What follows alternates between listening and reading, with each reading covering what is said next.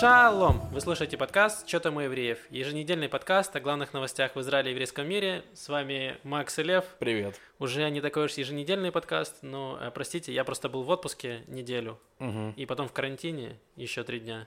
А я просто умирал от нагрузки, которую сделал себе сам. Вот. Мы оба умирали, но есть один нюанс. Я получал удовольствие в Италии, а Лев получал удовольствие в шторме в Израиле. Было дело.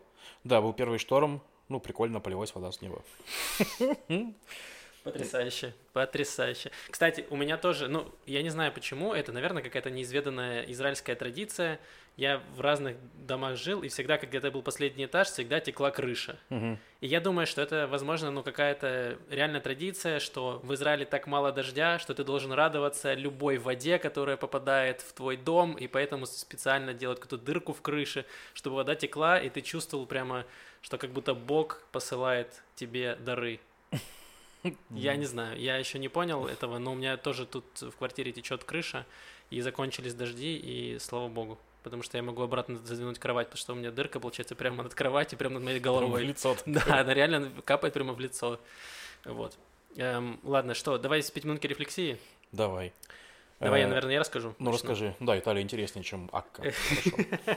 Да, я был на неделю, поехал в Италию, поехал с родителями, поэтому был специфический отпуск. Это был отпуск от туалета до туалета. Ну, то есть ты такой... Ты немножко чувствуешь себя гидом, ты точно должен понимать, куда вы идете, что там вы найдете туалет через какое-то время. Вот. Но я не буду там много рассказывать про Италию, все очень клево, классно. Я написал в соцсетях своих об этом. Но прикольный случай был на таможне, на израильской. Короче, чтобы попасть в Италию, тебе нужно заполнить кучу бумажек разных. Тебе нужны тесты, все эти дела. И плюс тебе нужно заполнить какую-то декларацию на въезд. Но там декларация не как в Израиле из 5 вопросов, а там декларация из 5 страниц. Ты должен ввести чуть ли не время, когда ты родился, и город, в котором ты родился. Ну, короче, я заполнил все это. Мы прилетаем в Венецию, я подхожу, типа, на паспортный контроль, и я ему начинаю совать все свои бумажки вот эти вот, и он такой смотрит, говорит, ну ты все заполнил, типа, кто заполнил? Я говорю, да. Он говорит, ну иди. Он даже маску меня не попросил снять, я просто стоял в маске, он мне штамп поставил в паспорте, и все, иди. Ну это ты знаешь, да, типа, что туристы должны быть готовы к бюрократии. Мы не обязаны работать, но вы обязаны быть готовы к этому. Тогда он говорит, турист обязан готовить, а пограничник, он такой, ну ты готов, ну и молодец, ну, возьми с полки пирожок. Да, вот, поэтому клево. Но обратно я летел Эль-Алем, великолепная авиакомпания, которая, к сожалению, не умерла, очень жаль. И там же специально у них всегда у Эль-Аля есть отдельный, ну типа отдельный коридорчик, куда ты идешь. И я иду по аэропорту в Риме, огромный, очень огромный аэропорт, и я иду, в это окошко для чек-ина, где Эль-Аль, и там никого нет, 0 людей. И я такой думаю, может, я что-то перепутал, не туда. А там до посадки, типа, 40 минут. И я такой, очень странно. И я просто подхожу еще к, ну, получается, к этому окошку. Меня встречает чувак, который охранник, говорит, о, Максим, это ты? Я такой, типа, ого, вот это сервис. Вот, и все, и мы с ним немножко поболтали, он такой, ой, какой-то классный чувак, что-то мы с ним такие, класс, иди-ка на досмотр, и я такой, ну, пойдем на досмотр, и там были 2 девушки, которые очень старательно... Которые такие стоят и клизму, короче, так и разминают. Примерно так и было, потому что они просто открыли мой чемодан, и такие... И просто это, наверное, единственный раз в жизни, когда 2 девушки так тщательно трогали мои грязные трусы и носки. Они просто одна все обшмонала, оставила, потом вторая подошла, еще раз все это проделала. Вот, в общем, да, Эль-Аль, конечно... Держит марку. Да. Ну, и мы сейчас поговорим, наверное, про коронавирус еще. Я могу сразу начать. Абсолютно идиотская система, если вы знаете, что в Израиле отменили общественный транспорт из аэропорта. То есть в аэропорт ты можешь приехать, из него нет. Единственный способ, как ты можешь доехать, это на такси. Я доехал на такси, заплатил шекелей 150, наверное, просто чтобы доехать. При этом там есть маршрутки, которые, типа, частники какие-то собирают людей и развозят. Вот у меня родителям нужно было ехать в Хайфу. В итоге они в этой маршрутке ждали 3 часа, пока она наполнится, потому что он не хотел. В итоге она все равно не наполнилась. Водитель пытался нагреть их еще на деньги. Вот, короче, кое-как они добрались. Но это максимально идиотская система, потому что ты даже можешь, если ты, окей, летишь не ночью, а днем, ты можешь просто взять такси, самое дешевое, доехать до начала Тель-Авива, и там пересесть на общественный транспорт. Тебя никак не контролируют. И это просто, мне кажется, какой-то подарок таксистам, которые, помнишь, там бастовали все время. Они такие, ну вот вам подгон, типа, пожалуйста, вот просто забирайте людей, тратьте их деньги.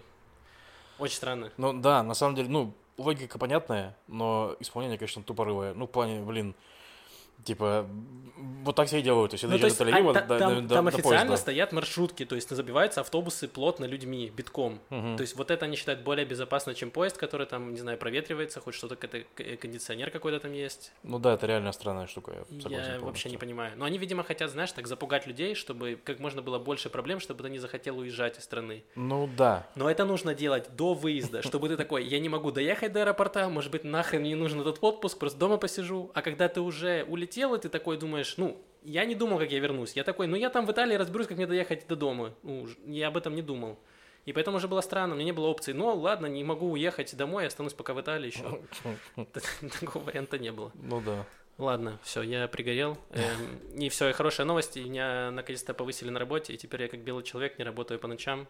Поздравляю. Спасибо большое. Хоть что-то хорошее. Как твоя должность называется теперь? Knowledge Expert Escalation Specialist, что бы это ни значило. Круто, круто, это Максим. Звучит, да, я так себе запишу в 5 строчек моя должность. Я тоже путешествовал, в Акко. В Акко мы давали стендап-концерт, который прошел очень клево. Там ребята, ну, мы связались с местными ребятами, которые делают мероприятия, и они нам все организовали, по сути. Привели людей, там был аншлаг, ну как аншлаг, там было человек 80. То есть мы в Тель-Авиве 80 каждый раз собираем, да. И из прикольного, то есть мы приезжаем, а там вот как раз был тот самый дождь, та самая буря, и у них в зале, в котором... Это было в театре Акка все еще происходило. И они хотели делать в одном зале, который как будто бы похож на бар, типа, чтобы передать атмосферу стендапа. Ну и там такая сцена, сзади сцены стоит, короче, ангел с крыльями, там, там крылья от ангела, что можно было между ними фототься или что-то такое, типа. Я потом пошутил, типа, что я всегда знал, что мое тотемное животное – это архангел Гавриил, вот, короче. Но в итоге из-за того, что этот зал промок, нас перевели просто в зал театра, и там было, конечно, гораздо угарнее, там, типа, театральный зал, ну, типа, как его, поднимающиеся, ну, не трибуну, эти, господи. Сиденье, да, типа, нет. И очень клевый свет выставлен, ну и просто выступаешь как в нормальном месте. Ты почувствовал себя Максимом Галкиным немного? Ну, немножко, да. Таким Максимом Галкиным местного пошиба. Вот, но прошло очень хорошо, люди очень смеялись почти над всеми. Круто, так это был платный концерт, да, еще? Платный концерт. И 80 людей, класс. Да, комики заработали, мы заработали, все нормально. Ребята заработали. Не, я просто теперь думаю, такие мои мысли, короче, что технически... Пора переезжать в Акко? Да нет. Ну, то есть там можно делать концерт типа раз в пару месяцев спокойно. Будут собираться люди. Вот. Что технически у нас таких мест, как Акко, есть в Израиле много. Ну, там где живет, там 5 тысяч людей, там... Ну, русскоязычных, да, типа.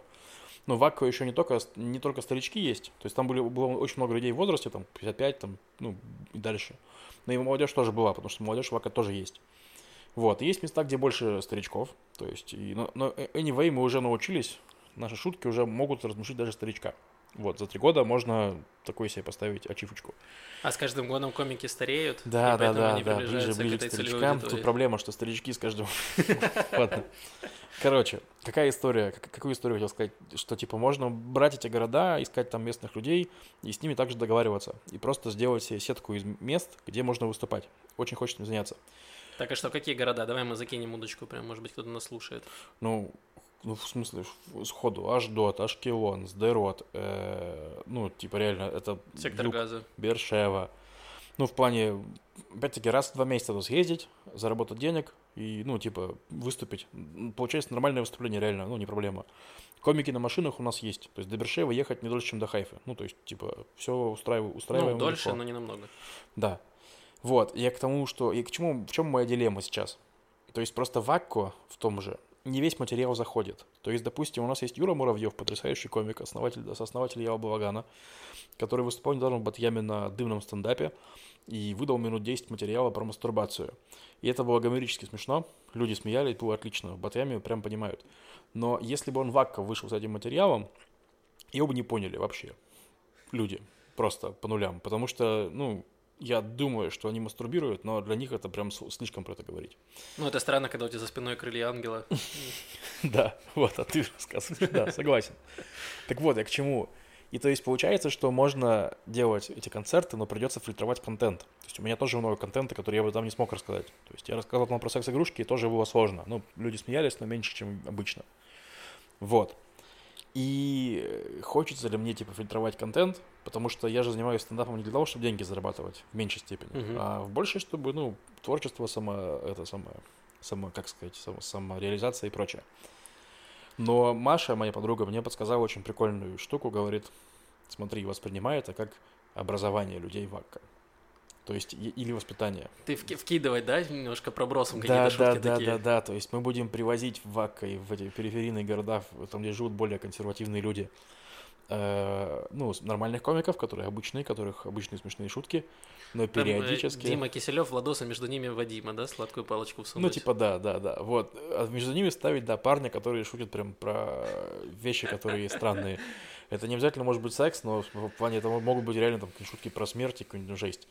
Вот, который там тоже не воспринимал. Блин, ну смотри, мне кажется, что здесь же ты же не только пишешь шутки про секс-игрушки, у тебя же разные шутки. Конечно. И есть шутки, которые менее, ну скажем, какие-то менее, не то что острые, но такие, типа, да, но специфические. Ты понимаешь, что... И поэтому ты можешь, допустим, там обкатывать такой материал, там такой, в принципе, как-то. Да, но закончится тем, что тебе все равно придется в какой-то момент писать шутки именно под эти площадки. То есть, типа, ну, вот раз скатались, два скатались, материал закончился, нужно писать новые шутки.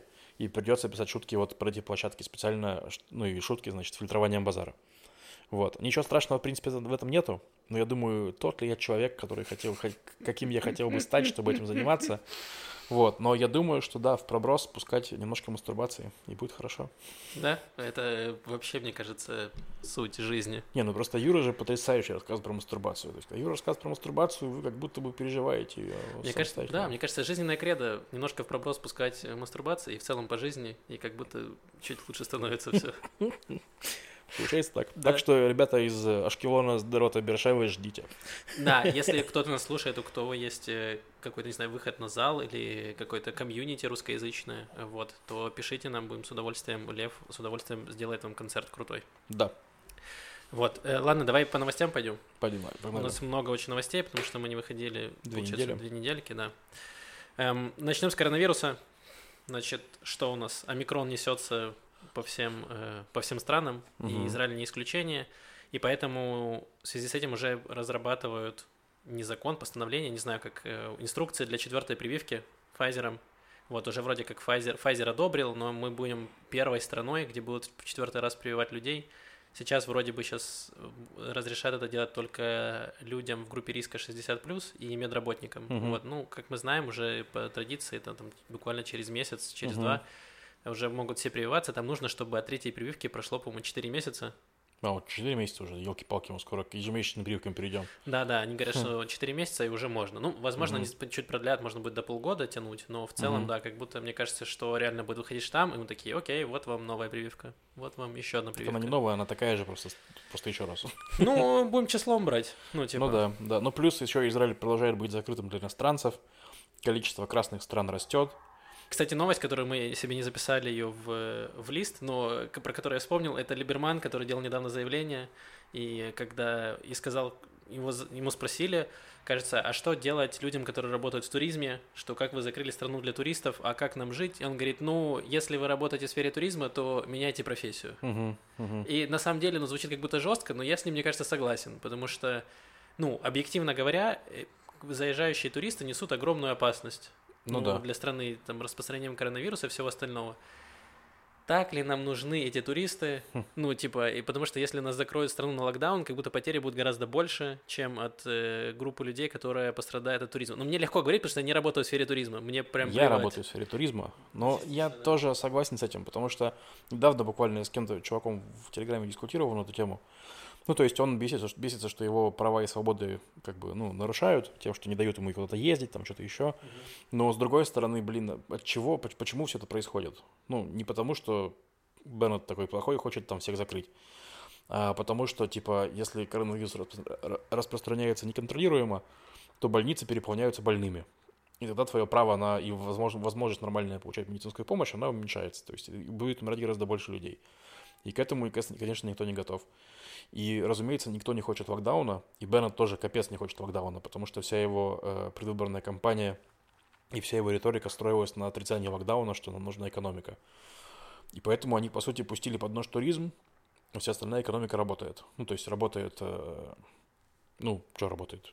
Рестораны, бары, там вся сфера. Да, даже концерты работают. То есть приезжают артисты, выступают здесь и уезжают обратно. То есть нет проблемы. Проблема только для обычных туристов, да. Которые не попадают. Да. Ну и... И конкретно еще хотел сказать про коронавирус, то что, судя по всему, контролировать внос коронавируса практически невозможно. Потому что, и купировать его на уровне туристов. Потому что, выяснилось, что на самолете с Беннетом летел чувак, зараженный коронавирусом из Америки. Кто-то там Беннетом летал, и вот на самолете с ним был зараженный коронавирусом. И Ганц у нас недавно летал в Америку, и в самолете с Ганцем летел зараженный коронавирусом чувак. То есть у Беннета, у Ганца есть возможность проверять на коронавирус людей просто раз в минуту. То есть, вообще плевать, сколько тестов можно делать. Это их команда, которая с ними ходит. Но даже туда, это прорывается. То есть политики, конечно, в группе риска, потому что они встречаются с огромным количеством людей везде. И в Америке, чувак, и в Израиле, везде. Но, у них же также много возможностей. Получается, они не могут даже для себя это решить. И очевидно, что туристы будут вносить коронавирус только в путь.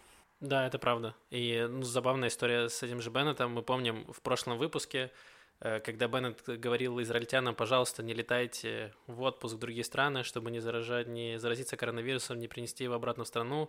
И мы говорили тогда, что его семья все-таки поехала в отдых на Мальдивы, и вот вернулась его семья, и дочь Беннета оказалась, что она заразилась коронавирусом.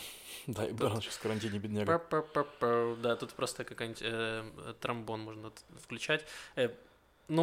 Очень странно. Я помню, что он давал заявление, что да, я понимаю, что это нехорошо, но моя семья такие же граждане Израиля, и на них действуют те же законы. Но как будто странно, это должен быть ролевой моделью, получается. По идее, по-хорошему, должен быть ролевой моделью для всего. Я на самом деле, давайте так. Я, в принципе, мне не нравится концепция ролевой модели. В плане, что весь политик и вся его семья должны быть такой уж прям ролевой моделью. Потому что то, как Биби воспитал своего сына старшего, показывает, что Биби вообще не ролевая модель, нифига. В этом и проблема. Не хочется, чтобы все были как Биби. Чтобы Биби стала ролевой моделью для других премьер-министров.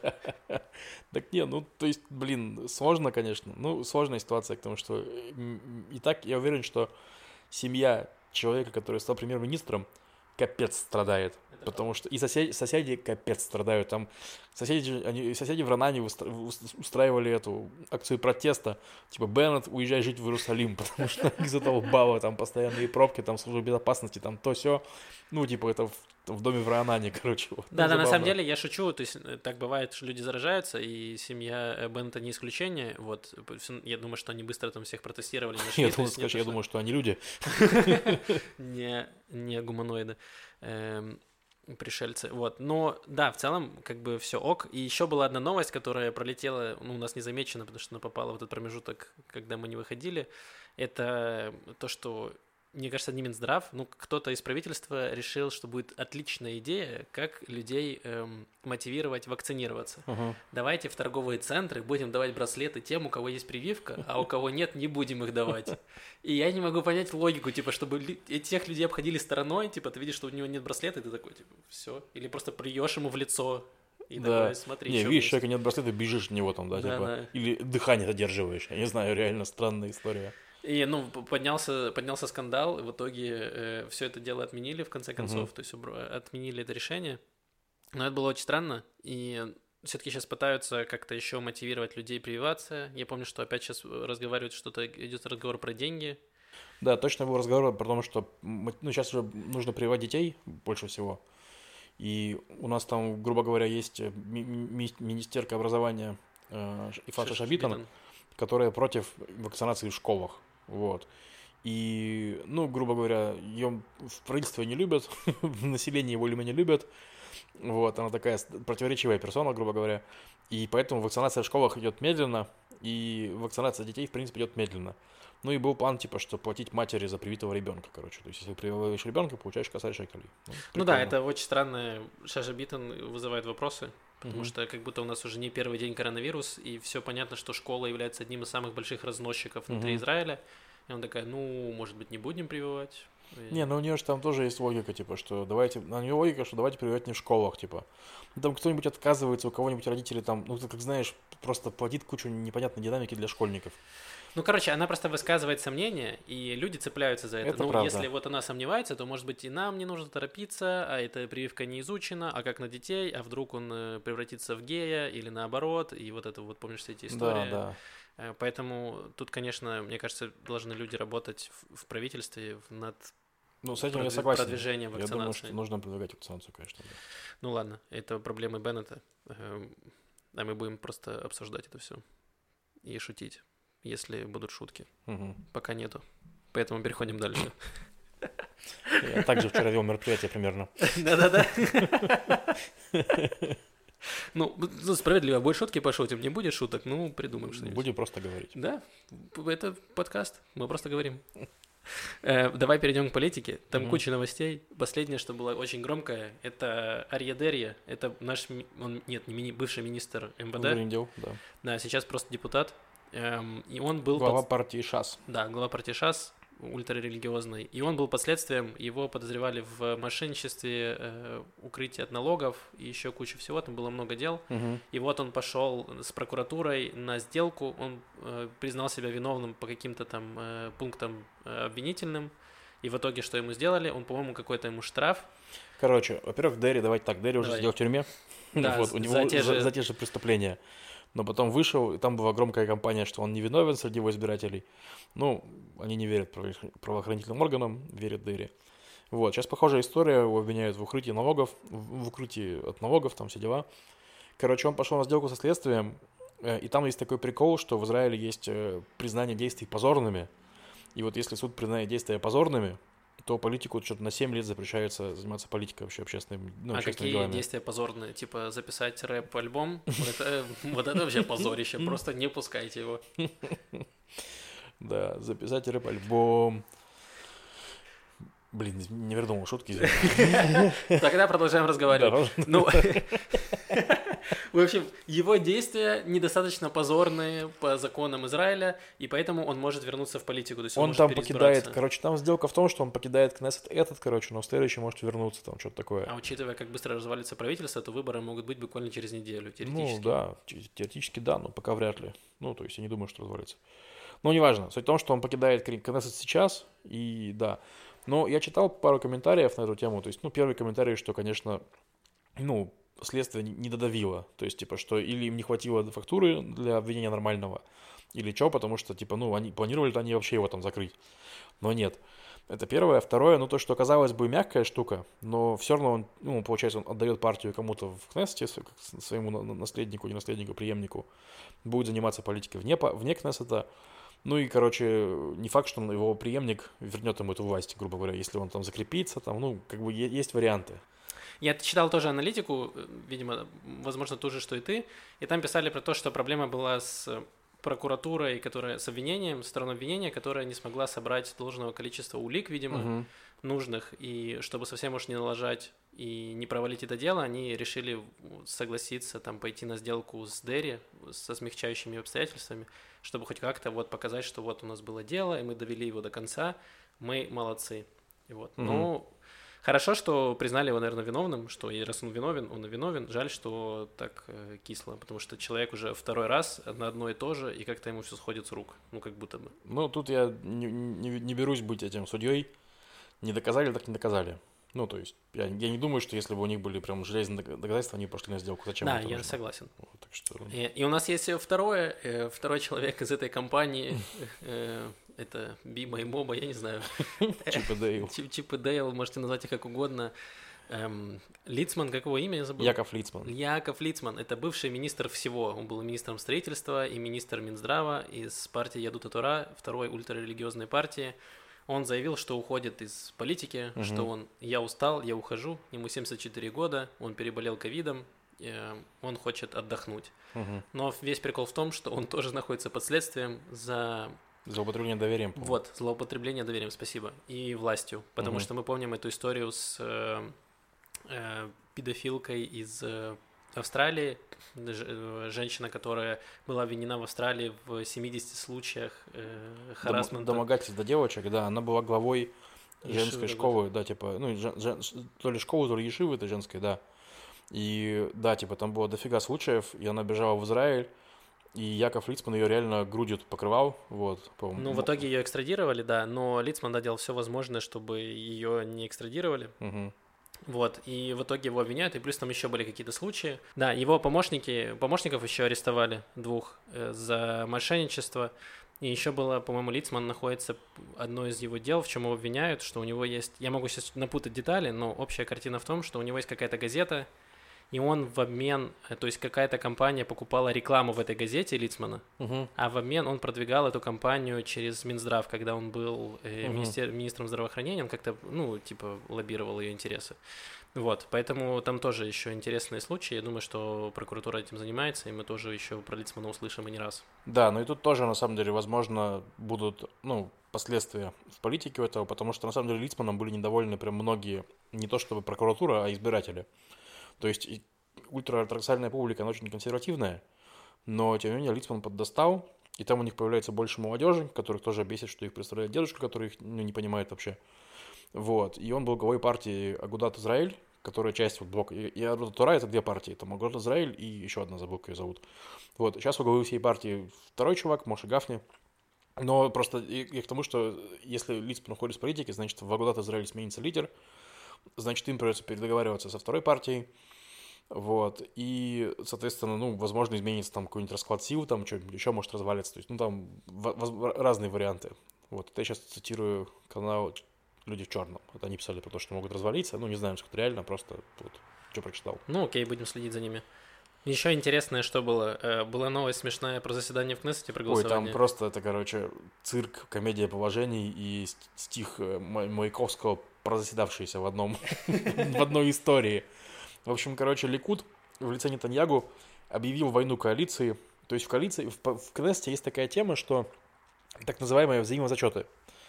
То есть ты, значит, депутат Кнессета, хочешь слинять, не хочешь там в этот день посещать Кнессет, у тебя другие дела, тебе нужно съездить в Батьям, посетить стендап Юры про мастурбацию, ну, разные дела у всех. Там еще «Ведьмак» вышел тоже посмотреть. Да, вышел «Ведьмак» посмотреть, и ты находишь такого же чувака из оппозиции, то есть если ты из коалиции, находишь чувака из оппозиции и говоришь: братан, давай, короче, ты не придешь, и я не приду. И получается, ну, какое бы ни было голосование, у нас как бы по одному этому самому минусу.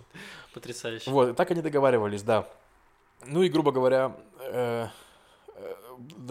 ну, как я понимаю, что начиналось все с прям жестких случаев. Ну, то есть там чувак реально заболел. Ну, и реально прям вот он не мог прийти. Ну, они согласились, да. Или там, по-моему, в оппозиции из Ликуда тетка рожала, типа. И, естественно, тоже из оппозиции, ну, короче, договаривались. Но могло и доходить до более таких абсурдных случаев, типа про «Ведьмака». Ну и тут Нетаньяху только: все, блин. Значит, ни грамма свободы врагам свободы. Никакого «Ведьмака». Да, никакого «Ведьмака», никаких взаимозачетов, короче. Кто не придет, я того лично опущу в социальных сетях. Там так он так сказал, типа, что я прям... Яр Нетаньяху напишет просто твит. И даже не извинится потом. Да. Нет, он так говорил, что я, говорит, буду полоскать вас, предателей, во всех своих социальных медиа. А все боятся этого, потому что Нетаньяху король СММа. Вот, как мы знаем. Вот. Лучшие посты, самые лучшие шутки, самые едкие шутки в Твиттере, потрясающие мемы. Я устрою вам прожарку. Да, Биби Нетаньяху. Короче, и вот, и он там прям записал видос такой в соцсетях, был, знаешь, типа там под музыку из роки Нетаньяху прям бежит по Кнессету, такой: у меня отличная физическая форма, я бегу голосовать, там просто коалиция, то бы... плохо будет тебе. Вот в таком духе. Но прикол в том, что с кем он в этот день воевал. Дело в том, что у оппозиции, у коалиции в этот день были проблемы, потому что Ширли Пинта, это глухонемая депутатка из Емины, она родила несколько дней назад, реально родила, и она была в роддоме. И он надеялся, типа, Нетаньяху, что они смогут, значит, переголосовать коалицию из-за того, что у них минус Ширли Пинта. То есть он такой бежал драться с родившей женщиной, получается, если так подумать об этом. Вот. И это, конечно, очень тупо. То есть, ну, реально, в сетях тоже писали, что, ну, реально, типа, она родила. Ну, типа, это нормально, что она не может прийти в Кнессет в течение, там, 2 дней, там, после родов. Вот. Но и у коалиции плюс, там, потом по какому-то закону, короче, другой чувак из Емины, по-моему, как вот, забыл фамилию у него, Кара, короче, его, типа, он сказал: ой, закон сраный, я не буду голосовать с коалицией. Ой, давай да, так. Да, все правильно. Был такой чувак Кара, Амит Кара, по-моему, как так его зовут. Ну, поставьте любое еврейское имя. Да, вот. Он сказал: закон мне не нравится, я не буду голосовать с коалицией по нему. Поэтому, короче, в итоге Ширли Пинта реально приехала из роддома с младенцем на руках и проголосовала, но... Самый быстрый выход из декрета в истории, мне кажется. Но все пошло по одному месту, потому что Мансур Аббас, глава партии Рам, запутался и проголосовал неправильно. И в итоге там, короче, оппозиция выиграла, ну и, в общем, потом переголосуют. Блин, как нужно запутаться? Вот здесь две кнопки, за и против. Вот такой, лево-право, сено-солома, куда жать? Там, потому что даже не две кнопки один раз. Там у тебя поправка такого-то, такого-то, такого-то, за, против, за. Поправка такого-то, такого-то, такого-то, за, против, против. То есть и тебе нужно прям много раз. Я испортил шутку, молодец, Лев. Свои придумать не можешь, мои все испортил. Молодец какой. Такой день.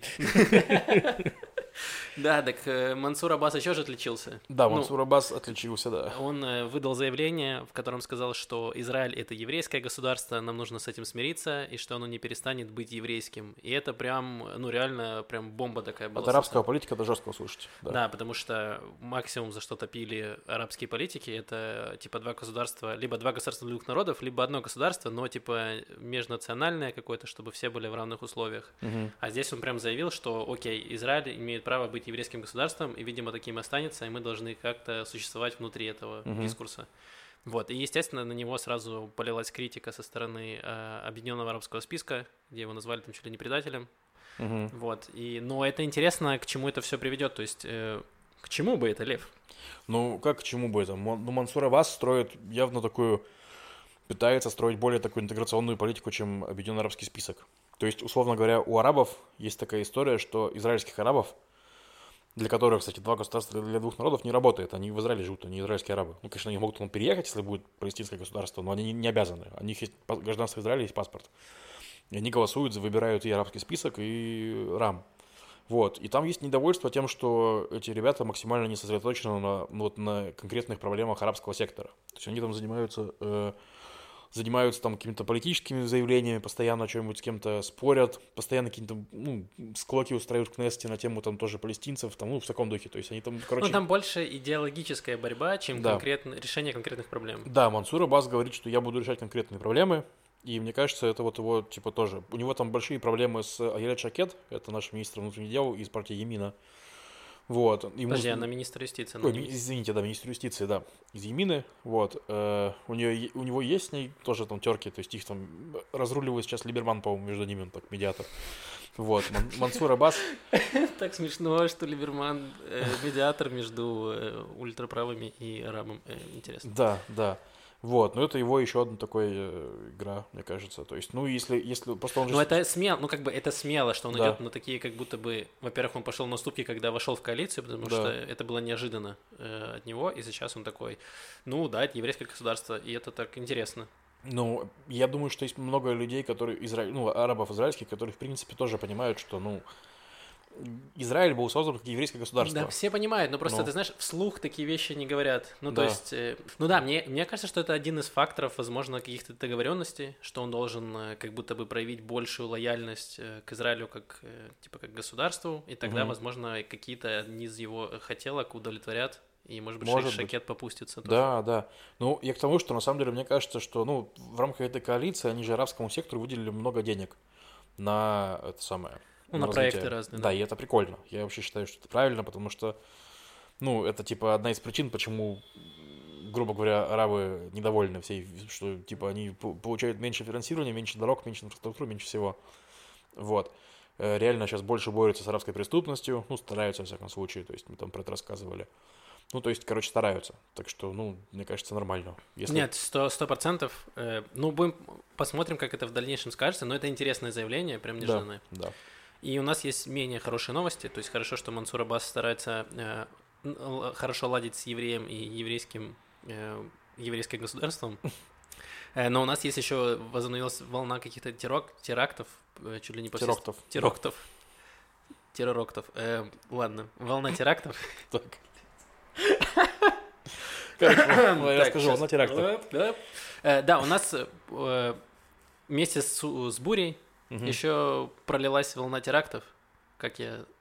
Просто потрясающая подводка, Максим. Спасибо большое. Следующие годы. Теракты реально много. Есть маленькие, там, ножевые, там, есть, какие-то побольше. И вот был момент, что на перекрестке Хомеш расстреляли из оружия прямо машину с евреями и с ребятами, которые ехали из Ешивы. Один погиб. И, ну, в Хомеше там это, по-моему, разрушенное поселение, на котором хотят сделать Ешиву, пока не сделали. И там было там 10-тысячное шествие, ну, как говорят правые поселенцы и правые активисты, 10-тысячное, так черт его знает, на фотографиях меньше, но я не берусь судить. Вот, шествие, что давайте сделаем Ешиву, там, ну, еврейская нация сильна, все дела. Вот, реально терактов много, ну, и такое ощущение, что что-то происходит. Ну, то есть не было такого большого количества терактов. Я думаю, что это реально ответ на, вот, на некоторую нормализацию, которая пошла. Ну, то есть, грубо говоря, видно, что нынешнее правительство, потому что у него во главе вроде правый Беннет, ну, менее, короче, более склонно договариваться с администрацией палестинской. То есть, есть переговоры, Ганц ездил на переговоры к Махмуду Аббасу, это который глава палестинской автономии. В целом больше выдали больше разрешения на работу палестинских рабочих, то есть там, ну, прям много чего. Я лично считаю, что это правильный путь, то есть это вот то, что я думаю, что потому что в конце этого пути я могу видеть некий мир в этом регионе, вот. Ну и, разумеется, есть люди, которые, ну, в палестинском мире, которые считают, что это неправильный путь. Ну, правильный путь – это борьба, то есть что нужно с евреями бороться, нужно их убивать, поэтому нужно это все свернуть. Как мы помним, Ословские соглашения были тоже свернуты войной террора. То есть поднялась война террора, Израилю пришлось реагировать, ну и, естественно, все было похоронено под этим террором.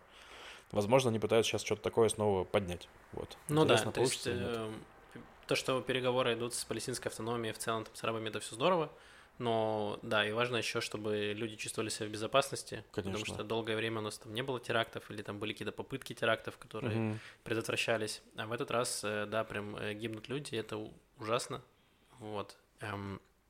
Еще из этого вытекающего прошла новость, что 70% вооруженных нападений, вот как был теракт, где расстреляли машину, производится из оружия, украденного у армии Израиля.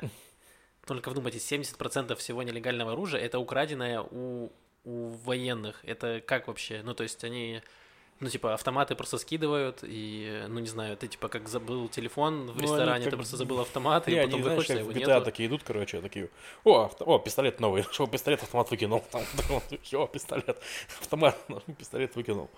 Не, ну там, да, воруют же с баз, это мы же даже во время нашего подкаста мы рассказывали про несколько случаев, когда реально, ну, с баз пропадало оружие. Воровались кабаны и обчистили казармы. Да, кабаны, арабы, и там даже изменили же, кстати, правила, мне кажется, ведения огня на базе. Да-да, мы про это рассказывали, про контрабандистов, что они могут теперь стрелять в них на поражение. Да, то есть тоже, я думаю, что следствие из этого всего, то есть не понимаешь, что слишком много оружия воруют. Да, при этом там странная какая-то схема, то есть я читал, что часть оружия вот этого 70%, часть это уже было, типа, конфискованное нелегальное оружие, которое ввозили из-за границы, из Египта, Иордании. То есть, короче, это нелегальное оружие арабское, его ввезли в Израиль, там его армия, видимо, где-то, ну, поймала этих контрабандистов, забрала оружие себе, и потом его еще раз украли. Понимаешь, вот такая схема. Блин. Просто потрясающе. Я не знаю, насколько это пофигизм, насколько там коррупция или что с этим связано, но хорошо, что сейчас это поднялось, все как-то начали освещать это в прессе, и я надеюсь, что это как-то решат этот вопрос, потому что, ну, это стадоба, честно говоря. Ну да. Ну, да. Типа... У тебя сейчас на самокатах стоят GPS, жучки какие-то, тебе самокат нельзя украсть, а тут у тебя просто воруют тоннами оружие. Это очень странно. Ну да, согласен. Так, что у нас еще по новостям? Да, еще была прикольная статистика, занимательная статистика о нападениях между арабами, между палестинцами, наверное, будет точнее сказать, палестинцами и евреями. Подсчитали количество инцидентов, которые происходили между поселенцами. То есть мы знаем, что вот где поселение есть, там постоянно какие-то конфликты с местными арабскими деревнями. И вот то, что произошло вот рядом с этим перекрестком, это вот там происходит часто, в меньшей степени.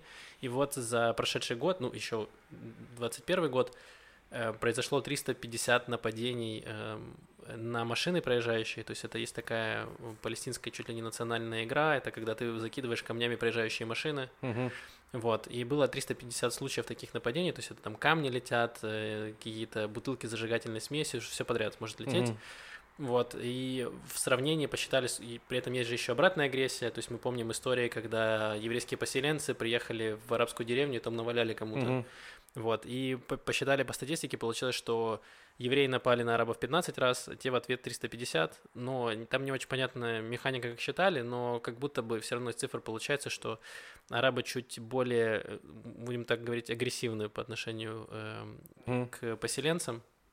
Вот, но будем надеяться, что это как-то эта цифра будет понемногу снижаться. По-моему, пока так и есть. Она вроде в прошлом году была больше. Угу. Вот, поэтому... Я думал, ты скажешь, будем надеяться, наши поднажмут. Что это такое? 350 на 15. Как можно? Сколько нас вообще это? Как так-то? У нас же куча оружия. Отправляйте кабанов туда. Не, ну на самом деле, да, есть такое. Вот, интересно, ну, как считают, мы... Ну и постоянно происходит критика, когда кто-нибудь пишет про нападение поселенцев на арабов, что вот, мол, чё к чему, типа вы рассказываете про это, не рассказываете про то. Ну, на самом деле, про то тоже рассказывают. Но у меня всегда есть такой ответ, типа, что, ну, если мы хотим быть прям хорошими-хорошими, то мы должны не опускаться, короче, вот. Ну, это справедливо. Ну, то есть, как бы, да, чаще всего у нас должна работать для этого правоохранительные органы, которые должны этим заниматься. Ну, типа, да, если мы демократия, то, да, то вот если мы такая уж прям демократия, и мы хотим показывать пример, то мы должны, ну, чтобы люди так и не делали, вот, если вкратце. Да, поэтому тут нужно всем улучшаться и правоохранительным органам, потому что там тоже есть проблемки. Да. Вот. И я надеюсь, что как раз вот сотрудничество с палестинской автономией, оно чуть улучшит, потому что есть места, в которые, допустим, израильская полиция не заезжает по определенным причинам. И там бы хорошо, чтобы работала местная полиция, которая там палестинской автономии или еще чего-то. Ну, то есть будем надеяться, что как-то этот вопрос будет улучшаться. И у нас есть более... Теперь уже более занимательные новости, потрясающие. Например, недавно был день освобождения палестинской спермы. Ну, давайте так, признаем, Палестину пока мы не можем освободить. Возможно, можем освободить сперму. Это было, да, по-моему, 13 декабря или что-то такое. Я думал, это что-то, это не заголовок новости, а чуть-чуть из юрного стендапа. Да, возможно. Короче, история в том, что это день, когда был рожден первый ребенок из спермы, которую... Заключенные палестинские прислали на волю палестинским женщинам. Вот. Они там, да, мы, по-моему, тоже про это рассказывали, как-то раз они отправляют сперму в пипетках для глаз, которые воруют в тюрьмах, отправляют сперму женщинам, женщины ее впрыскивают и рожают детей палестинцам. Вот. Просто потрясающе. Притом там, ну, это заключенные те, которых, знаете, вот он, типа, пересел двойную сплошную или пьяный, где-то его посадили в обезьянник на неделю, и он такой, ну, пора бы детей заделать. Нет, это террористы, которые осуждены там на пожизненные сроки, да. Вот, и они нелегально как-то вот эту сперму через пипетки передают. Через адвокатов. На волю, да, и там есть специальные клиники, которые безвозмездно помогают женщинам, собственно, забеременеть с помощью этой спермы. И недавно как раз из занимательного вышел фильм иордано-египетский, который называется «Амира». «Амира», наверное, да. Этот фильм сейчас номинировали на «Оскар», но его отправят от этих стран, собственно, заявку на «Оскар». И вообще он достаточно, ну, то есть популярен там на Западе, его кинокритики оценили высоко, и он выйдет на Амазоне. И, значит, в чем суть этого фильма? Палестинка Амира, там как 19-летняя или что-то такое, она считает, что... Ее отец, это, собственно, осужденный в Израиле, непонятно за что, там не говорится, скорее всего, за терроризм, заключенный. И вот она очень гордится, она такая за Палестину, вот, что она прямо дочь своего отца, и она все борется.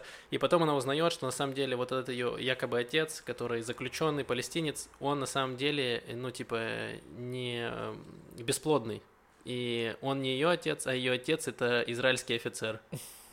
То есть это он пипецку передал или что? Ну, я не знаю. Или он подменил? Прикинь, если израильские тюремщики такие начнут, вместо того, чтобы запрещать передачу пипеток, они будут свои пипетки передавать. Просто, блин, какой абсурд был бы. Да, ну, я не знаю, ну, в общем, ну, короче, я представляю, мне кажется, фильм уже неплох, то есть по фабуле уже интересно, я уже думаю его посмотреть как-нибудь, вот, занимательный, но и сразу на этот фильм ополчились, потому что это же святое, освобождение Палестины и все такое, а тут как бы ставят сложные вопросы, этические и все остальное, вот, и поэтому там были большие протесты и скандалы в Египте и в Иордании, чтобы запретить этот фильм, чтобы все как у нас, ну, в каждой стране по Мири Регев. Да, но там, типа, там Мири Регев, она как будто, типа, ее много. Ну да, такая. Коллективная Мири Регев. Коллективная Мири Регев, да, там коллективный разум какой-то. Да. Вот, ну, будем надеяться, что фильм, ну, хотя его уже не запретят, его передали Амазон, как минимум людей его, если захотят, посмотрят. Вот, ну да, то есть, видимо, пипетки тоже разные бывают, и нужно очень внимательно относиться к пипетке, которую берешь. У тебя какой размер пипетки, Максим? Зависит от погоды. Понимаю, да. Думаю, тоже на ходе меньше. Ладно, давай еще к другим потрясающим новостям. Тут Иран нам угрожает всю неделю, прошлую неделю, прошлые 2 недели угрожал. И там очень было забавно, значит, они прислали фотографию, мне кажется, в Твиттере, да, это было? Не знаю, или в Твиттере запустили? Не, это было в газете своей. А, в газете, окей. И там они, значит, угрожают, что если надо, мы разбомбим Израиль чуть ли там не за 1,5 наносекунды, и они показали точки, по которым они будут стрелять ракетами, и там, естественно, Иерусалим, где живут, как вы знаете, только евреи, никаких мусульман и арабов там нет, никаких святынь, ничего.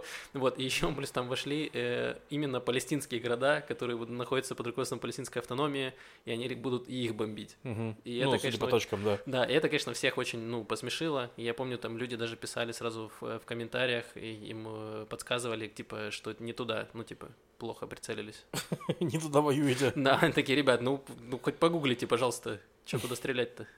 Ну, кстати, про эту войну я читал недавно новость о том, что... Ну, не новость, точнее, аналитику некоторую американского эксперта. Это в канале, по-моему, у Саши Апельберг, «Минареты автомата», мы ее периодически зовем, о том, что Израиля, ну, в реальности не хватит сил на то, чтобы бомбить Иран. То есть в плане есть силы есть на то, чтобы бомбить. Ну, короче, не хватит регулярно, потому что нету... Иран далеко, на самом деле. И большой очень. И большой, а у нас нету самолетов-заправщиков, типа, ну, которые типа, поддерживают, могут поддерживать истребители, бомбардировщики в полете. Вот, и просто не долетает нормально, типа, эти самолеты-заправщики приедут, ну, типа, купить его непросто, а и США не поставляет, и поэтому атака на Иран может быть, там, года через 3, там, что-нибудь такое, будут самолеты, там, в таком духе. Интересно. Да. Надеюсь, не будет атаки, надеюсь, все помирится как-нибудь, но вряд ли. Такой, знаешь, да, политический эксперт. Я не знаю, что будет, надеюсь, они помирятся просто. Давайте просто будем меняться пипетками уже части, я не знаю. Да, ну, короче, забавно, да. Ну, то есть, короче, пропаганда там тоже работает. Это у нас же часто такие заявления, что политики дают, что мы не допустим ядерного оружия в Иране, если надо, мы все разбомбим там. И там говорят то же самое, что если там Израиль что-то такое, мы там их всех разбомбим. Да.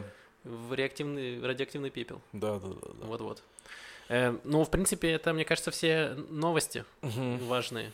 И важные у нас новости. Есть еще важные ответы на вопросы. Да, есть вопрос к тебе, Максим. Давай, ты пока ищешь вопрос, а я скажу, что мы говорили про подкаст «Маша по подписке», которая доступна нашим патронам.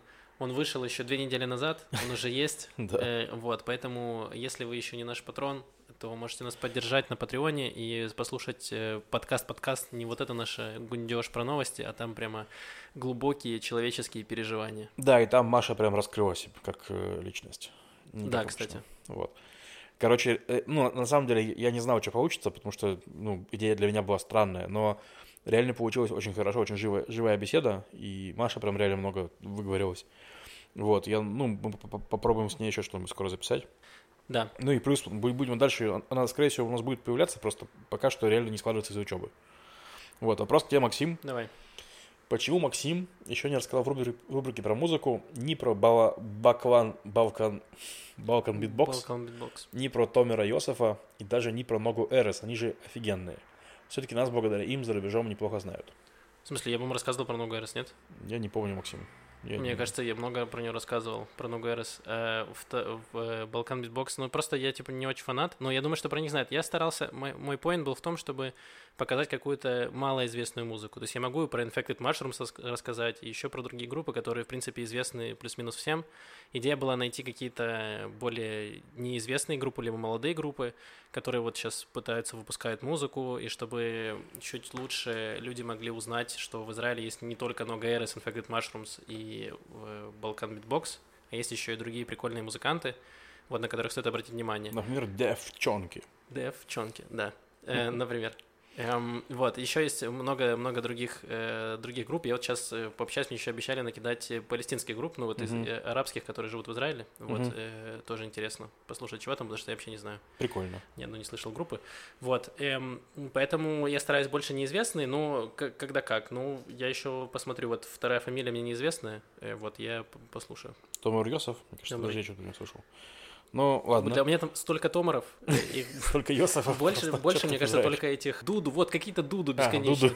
Просто Дуду Фаруки, Дуду Кабуки. Там просто их миллионы Дуду. Вот там точно можно запутаться. Поэтому у меня томары, йомары, Йософы. Простите, вот тут как по схеме льва подставляете любое еврейское имя, и наверняка есть 5 музыкантов таких. Вот, поэтому за всеми не уследить, но я стараюсь. Спасибо. Да. Вот, больше вопросов нет. В комментариях полное обожание Маши. Ну и тут я полностью присоединяюсь к обожанию Маши. Ну и вот еще раз рекламирую наш подкаст «Маша в подписке». Ну не подкаст, а рубрику на Патреоне. Да, а еще, можем заанонсить тогда. У нас не было культурных анонсов. Быстрый, в среду будет небольшое стендап-выступление, правильно, в Иерусалиме? Да, ты успеешь монтировать подкаст? Я не знаю, но мы попробуем. Почему Давайте нет? так, в среду, получается, 28-е. Как будто бы. Нет, 29-е. В общем, в среду 29 декабря будет в Иерусалиме мероприятие «Шаббат Израили», Новый год. И там будет новогодний квиз, вот, и будет наше выступление. Там будем как раз я, Маша и Макс. И, будет прикольно, будем рассказывать шутки, приходите.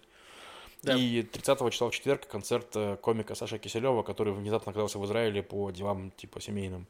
Вот. И поэтому приходите, будет клево. В плане, я не знаю, когда вы сможете еще услышать привозного комика, потому что пока к этому не идет. Вот, и 1 января должен все еще вроде как не наступить 2022 год. Это, во-первых. А во-вторых, вроде бы еще не отменили концерт Линдемана. Вот, я все-таки надеюсь попасть на него. Удачи. Все. На этом все. Спасибо всем нашим патронам, спасибо и не патронам, и зрителям, слушателям, которые нас поддерживают. Пишите свои вопросы, оставляйте комментарии. Вот, спасибо за поддержку. Мы постараемся сейчас вернуться в прежний ритм и будем радовать вас контентом. Да. Да. Все, пока. Всем пока. Пока.